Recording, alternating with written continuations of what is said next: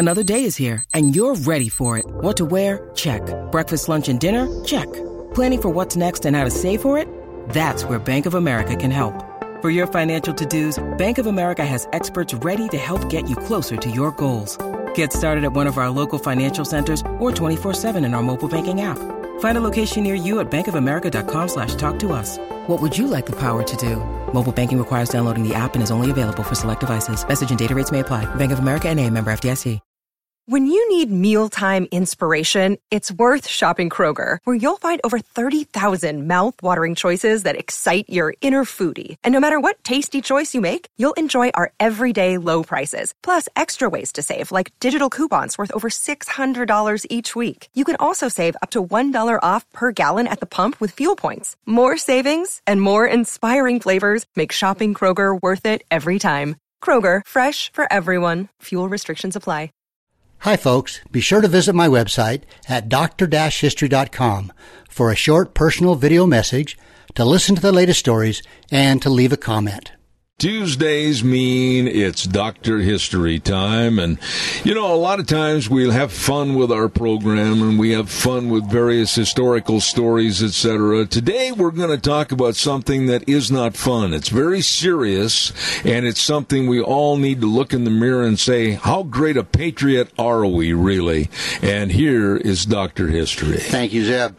Uh, just wanted to remind folks, uh, I had the privilege and the honor of being asked to be part of the the History Camp America 2021. And this next Saturday, it will go for five hours. You'll have a choice of five speakers in each hour, and through the next year, be able to listen to all 25 speakers. And I was privileged to be asked to be one of those presenters for that History Camp. I am going to try to tune in. So, anyway, I'm going to start off, Zeb, and I've already showed you this. Right. Folks, I'm showing you, I'm showing Zeb a flag that's probably about 18 inches long. You know, turn it, honestly, turn it that way. Oh, okay. Facing that way. There's the flag, and for those that watch diligently uh, and listen to Zeb at the Ranch on zebbell.com, zebbell.com, you can see the, hold it up just a little bit higher. Right there is perfect. You can see this flag. Go ahead, Ken. Okay, Thank so you it's very about much. 18 inches long, Yeah. about a, about 12 inches wide. It has two blue stars on it. This is called a service flag. During World War One and Two, if you had servicemen in your family, you hung this uh, in your window. If you had one or two, if you had one son, you had one blue flag or one blue star. Mm-hmm. Right. If you lost a son or daughter. It became a gold star. I see. My grandparents had a blue star for a while, and then it turned into a gold star as their oldest son went down in World War II with his ship. I see. So I just wanted to show that to you, folks. I'm glad you brought that. Yeah, Thank you. Thank you. So I want to talk first about our flag, uh, Old Glory, and uh, I want to tell you how it became known as Old Glory. So there was a famous uh, captain by the name of Captain William Driver. He was a shipmaster uh, in Salem, Massachusetts, in 1831. As he was leaving on one of his many voyages aboard the ship, the Charles Doggett, and this one would actually climax in, climax in the rescue of the mutineers of the Bounty. He was out to to get the mutiny on the Bounty people. Really? Yeah. Now, some of his friends presented him with a beautiful flag, 24 stars. As the banner opened to the ocean breeze for the first time, he exclaimed, Old Glory. Now, he retired to Nashville in 1837. He took his treasured fl- flag from his sea days with him. By the time the Civil War erupted, most everyone in and around Nashville recognized Captain Driver's Old Glory. When Tennessee seceded from the Union, rebels were determined to destroy his flag, but they could never find it. On February 25, 1862, Union forces captured Nashville and raised the American flag over the Capitol. Now, it was kind of a small ensign, and immediately folks began asking Captain Driver if Old Glory still existed. So happy to have soldiers with him this time, Captain Driver went home, began ripping apart the seams of his bed cover. As the stitches holding the quilt uh, unraveled, the onlookers looked inside, and there was the 24 starred original Old Glory. Captain Driver gently gathered up the flag, returned with the soldiers to the Capitol. He, by this time, he was actually 60 years old. The captain climbed up to the tower to replace the smaller flag with his beloved flag. The 6th Ohio Regiment cheered and saluted and later adopted the nickname Old Glory as their own, telling and retelling the story of Captain Driver's devotion to the flag that we honor yet. Mm-hmm. And of course, it's changed, Zeb, over the years. We sure. know that. Sure. We know that. So, folks, this is something I hope you will think about every time you sing the national anthem. All right? In 1776, of course, the colonies won our independence, but uh, the War of 1812, you could kind of call that a second war for independence. So we're going to go back to the summer of 1814 for a minute. Two years into the War of 1812 at Fort McHenry, the commander, Major George Armistead, asked for a flag so big that the British would have no trouble seeing it from a distance. Now, two officers went were went sent to the home uh, to the Baltimore home of Mary Young Pickersgill and commissioned the flag. Mary and her 13 year old daughter Caroline used 400 yards of the best quality wool bunting. They cut 15 stars that measured two feet from point to point, eight red and seven white stripes, each two feet wide. They were cut. Laying out the material on the floor, the flag was sewn together. By August, it was finished. It measured 30 by 42 feet. Wow. Now, Zeb, that's you've seen a lot of big flags, but that's that's a big flag. that's a big flag. That's a big flag. Now we know the colonies were engaged in war with England. Both sides had prisoners. The American government went to the British and said, "Let us negotiate for the release of these prisoners." The British were holding some of these prisoners in boats about a thousand yards offshore in their in their ships and boats. The government said, We want to send a man out to negotiate an exchange of prisoners, which happened to be Francis Scott Key. On the appointed day, he went out in a rowboat, to negotiate with the British officials, and they reached a conclusion that men could be exchanged on a one for one basis. Well, Francis Scott Key was happy with the success of the negotiation. He went down into the cargo hold of the ship and found a mass of humanity. He told them they were free and they would be released from the filth and the chains that held them in this dark, damp hold of this ship. It was terrible. It was. He said when he went back up on the deck, the admiral came to him, the British admiral, and said, Well, he says, we have a slight problem. We will honor our commitment to release these men, but it will be merely academic after tonight. You see that fort over there? Tonight, we are going to remove it from the face of the earth. Look over the water. Scott could see hundreds of boats and ships. It was the entire British war fleet. All of the armament and the gunpowder is to be called upon to demolish that fort. Well, he said, You can't do that. It's full of women and children, and it is actually not a military fort. The admiral said, Don't worry about it. You see that flag way up on the rampart? We have told them if they will lower that flag, the shelling will stop immediately, and we will know that they have surrendered, and you will now be under British rule. Well, Francis Scott Key went down below. He told the men what was about to happen. He told the men, I'll go back up on deck and I'll shout down to you what's going on. As twilight began to fall and a haze hung over the ocean, as it does at sunset, suddenly the British war fleet unleashed. The noise was deafening. There was no relief from the sound of the cannon fire. The bombardment continued for 25 hours. The British firing 1,500 bombshells that weighed as much as 220 pounds and carried lighted fuse that would supposedly cause it to explode when it reached its target, but they weren't very dependable and often blew up in midair. From special small boats, the British fired the rockets that traced these wobbly arcs of red flame across the sky. It was impossible to speak or hear, Key said. Although it was dark, the sky was suddenly lit. From down below, he could hear the prisoners asking one question Tell us where the flag is. What have they done with the flag? Is the flag still flying over the rampart? Tell us.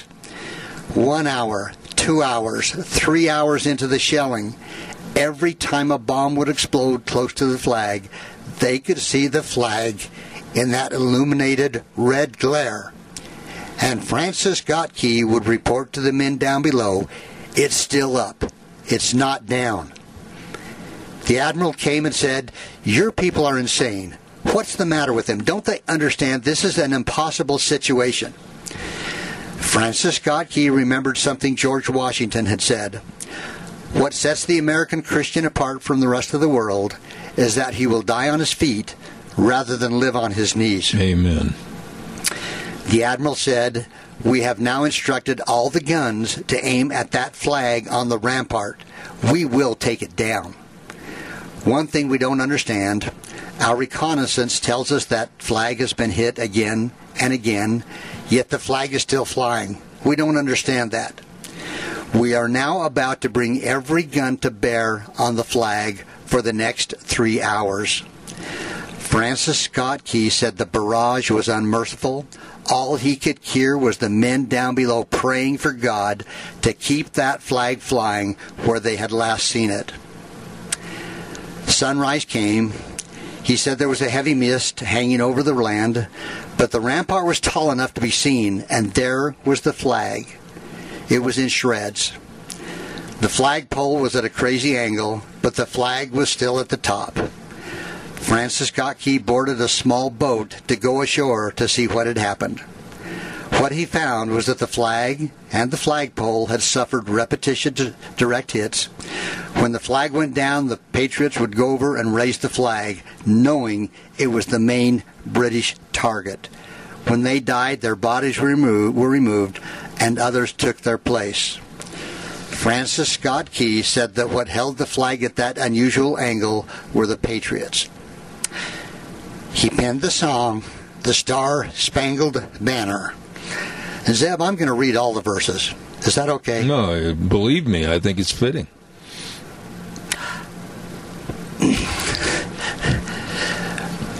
oh, say, can you see by the dawn's early light what so proudly we hailed at the twilight's last gleaming, whose broad stripes and bright stars through the perilous fight, o'er the ramparts we watched, were so gallantly streaming, and the rocket's red glare the bombs bursting in air, gave proof through the night that our flag was still there. Oh, say, does that star spangled banner yet wave o'er the land of the free and the home of the brave? On the shore dimly seen through the mists of the deep, where the foe's haughty host in dread silence reposes, what is that which the breeze o'er the towering steep, as it fitfully blows, half conceals, half discloses. Now it catches the gleam of the morning's first beam, in full glory reflected, now shines on the stream. Tis the star-spangled banner, oh long may it wave, o'er the land of the free and the home of the brave. And where is that band who so vauntingly swore that the havoc of war and the battle's confusion, a home and a country should leave us no more? Their blood has washed out their foul footsteps pollution. No refuge could save the hireling and slave from the terror of flight or the gloom of the grave. And the star-spangled banner in triumph doth wave o'er the land of the free and the home of the brave. Oh, thus be it ever when free men shall stand between their loved homes and the war's desolation, blessed with victory and peace May the heaven rescued land praise the power that has made and preserved us a nation. Then conquer we must when our cause is just. And this be our motto In God is our trust. And the star spangled banner in triumph shall wave o'er the land of the free and the home of the brave. I have said on this program a long time, Dr. History, that those that want to take, eliminate, and basically throw away that national anthem, there's going to be a lot of people standing in their way. That tells historically really what happened in the preservation of the flag over this great land. And one other thing I want to mention I was given by a very dear friend an original flag that did fly over Fort McHenry, and it's out in my living room by my trophy case. You know, ever since I've been doing this program and this story, when I stand with my hand over my heart, I picture what happened at Fort McHenry. And I hope, folks, that as you listen to the the real story behind our, our national anthem, that you will remember that, that you will tell your kids and your grandkids this story. Zeb, uh, the American value system is all wrapped up in those verses. Exactly. I mean, there's so much wisdom and, yeah. uh, in that. You know, when George Washington took the office, office in 1789, he added the words "So help me God." That's right. To the oath. Now, the oath of office, as taken by George Washington, referred to that parent of the human race that has been pleased to favor the American people and allowed them to have a government now, Zeb, you know I'm a, a, student of history, and I have found in studying history that time, time after time, the hand of God in preserving and protecting this great nation. The British set fire to the White House and the Capitol, which was stopped by a sudden rainstorm. They did it again a second night, and again another rainstorm. Several times during the American Revolution, the British had the opportunity to defeat the American forces, but for some reason did not. Our founding, founding fathers referred to the hand of deity in the writing of the Constitution and the Bill of Rights. Now, as you just mentioned, there are those who would have us remove the words under God from our Pledge of Allegiance, and there's those who would have us change our national anthem because it's too difficult to sing. But knowing the story of how the song came to be written by Francis Scott Absolutely. Key, I believe it embodies the spirit of this Absolutely. great country, the bravery and courage of our military, and I know there are listeners out there who have loved ones that served, and some that did not come back, and some that are still serving our great country right now. And I want them to know how much I appreciate what they've done to protect our freedoms. You know, Zeb, for you and I to sit here and talk on this radio show, for you to say what you want to say, uh, and me to say what I want to say, for you and I to go to the religion, the church of our religion, to go outside, to be able to get in our vehicle and travel across this great land to those men and women who've served uh, our country and do continually, I just want to say thank you very much. Well, the four words that keep coming back to me in God we trust. And that was part of Francis Scott Key. In God we trust. Yeah. And we've lost a lot of that. I'm going to be very blunt. We've lost it and we have to get it back.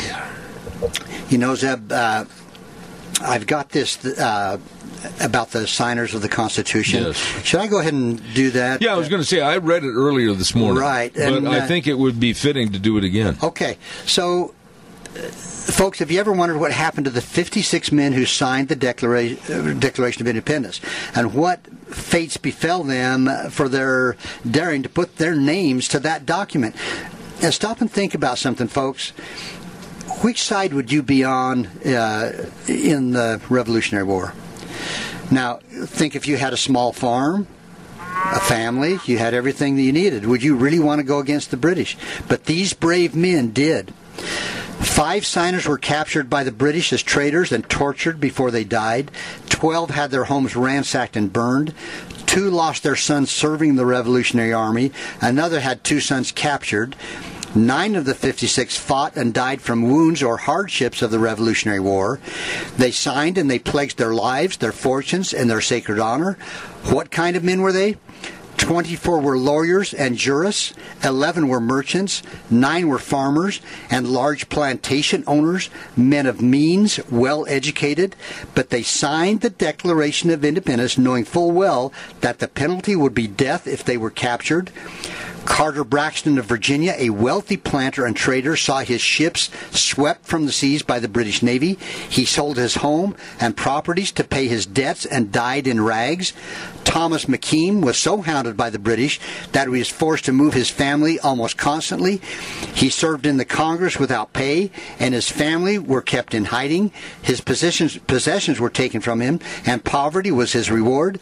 Vandals or soldiers looted the properties of Dillery, Hall, Clymer, Walton, Gwinnett, Heyward, Rutledge, and Middleton. At the Battle of Yorktown, Thomas Nelson Jr. noted that the British General Cornwallis had taken over the Nelson home for his headquarters. He quietly urged General George Washington to open fire. The home was destroyed, and Nelson died in bankruptcy.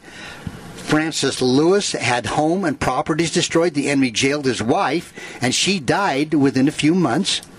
John Hart was driven from his wife's bedside as she was dying. Their 13 children fled for their lives. His fields and grist mill were laid to waste. For more than a year, he lived in forests and caves, returning home to find his wife dead and his children vanished. A few weeks later, he died from exhaustion and a broken heart. Absolutely. Norris and Livingston suffered similar fates. Such were the stories and sacrifices of the American Revolution. These were not wild eyed, rabble rousing ruffians. They were soft spoken men, men of education. They had security, but they valued liberty more. Amen. Uh, We've got a caller, Ken, real yeah, quick. Okay. Let me take this call. I've only got two minutes left, caller. Really be brief. Go ahead, please. I'll be as brief as I can yesterday at the Unity LDS Board, Dr. History put on this program. And I'll tell you what, it was great. And a lot of people are there, and the young people were just in awe at what our history was. I am so proud of Dr. History, my good friend. There you go. Thank you for your call. God bless you Thank for you, that Zeb. program. And I, I really do mean that. You know, we have a lot of fun, if you will, on this program, talking about history of the Old West, etc. This was not a program of fun. It was a program of reality and something that we better get back to, and that's pride in America. Thank you, Zeb. God bless you, man. Our kids have said to us since we moved to Minnesota, we are far more active than we've ever been anywhere else we've ever lived. Moving to Minnesota opened up a lot of doors for us. Just this overall sense of community, of values that, you know, Minnesotans have. It's a real accepting, loving community, especially with two young kids. See what makes Minnesota the star of the North. New residents share why they love calling it home at exploreminnesota.com slash live.